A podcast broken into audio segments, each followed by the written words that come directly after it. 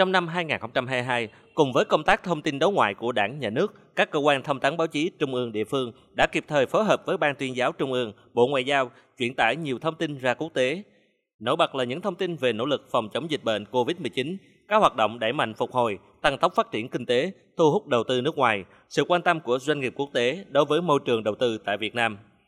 Về công tác tuyên truyền biển đảo, phân giới cắm mốc và quản lý biên giới, các thông tin được truyền tải nhanh, chính xác và linh hoạt về vai trò của Việt Nam. Từ đó, tranh thủ sự ủng hộ, những đánh giá tích cực của quốc tế, trong đó có vấn đề Biển Đông và biên giới đất liền. Qua đó, tìm kiếm những giải pháp cụ thể, giải quyết hài hòa các vấn đề, làm tốt công tác bảo vệ chủ quyền và toàn vẹn lãnh thổ. Chúng ta cũng đã phát huy, tranh thủ được vai trò của báo chí nước ngoài với việc truyền tải các thông tin nhanh, chính xác về quan điểm của Việt Nam và nhiều vấn đề khác có liên quan. Nhờ làm tốt công tác thông tin đối ngoại, kết hợp với công tác tuyên truyền, giáo dục trong nước đã phát huy được vai trò vị thế của Việt Nam trên trường quốc tế, có được niềm tin của đông đảo người dân trong nước và kiều bào ở nước ngoài. Đối với công tác thông tin đối ngoại thời gian tới, ông Nguyễn Minh Vũ, Thứ trưởng Thường trực Bộ Ngoại giao cho biết.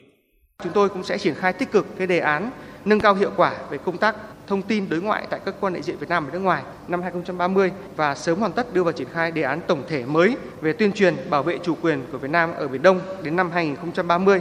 Cái này là chúng tôi cũng rất mong là sẽ tiếp tục đẩy mạnh cái công tác thông tin đối ngoại trên báo chí bằng tiếng nước ngoài. Chí là cái này chúng tôi chưa làm được nhiều mà chúng tôi thấy rất quan trọng.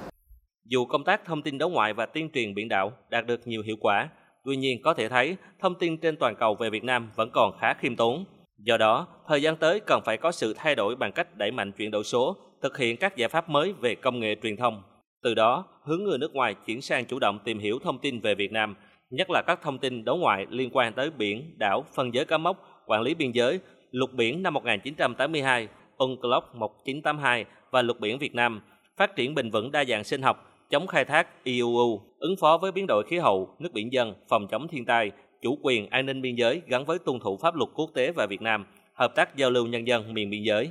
Phát biểu chỉ đạo hội nghị, đồng chí Nguyễn Trọng Nghĩa, Bí thư Trung ương Đảng, trưởng ban tuyên giáo Trung ương, trưởng ban chỉ đạo công tác thông tin đối ngoại cho rằng năm 2023 sẽ còn nhiều khó khăn thách thức, nhất là tình hình quốc tế dự báo tiếp tục diễn biến phức tạp, khó lường. Đây cũng là năm bản lề thực hiện nghị quyết đại hội 13 của Đảng.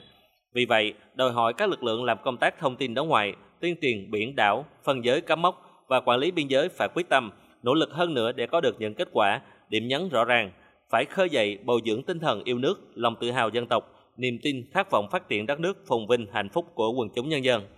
Đồng chí Nguyễn Trọng Nghĩa đề nghị, trước thách thức về truyền thông, thông tin đối ngoại quốc tế tác động lớn đến Việt Nam, cần phải nhận thức sâu, thống nhất cao với nhiệm vụ thông tin đối ngoại, tuyên truyền biên giới, biển đảo.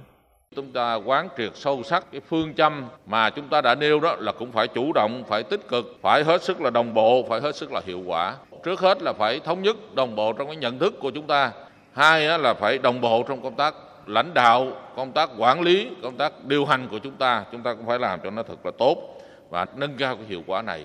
Cái thứ ba là phải đồng bộ trong cái nội dung thông tin tuyên truyền đối ngoại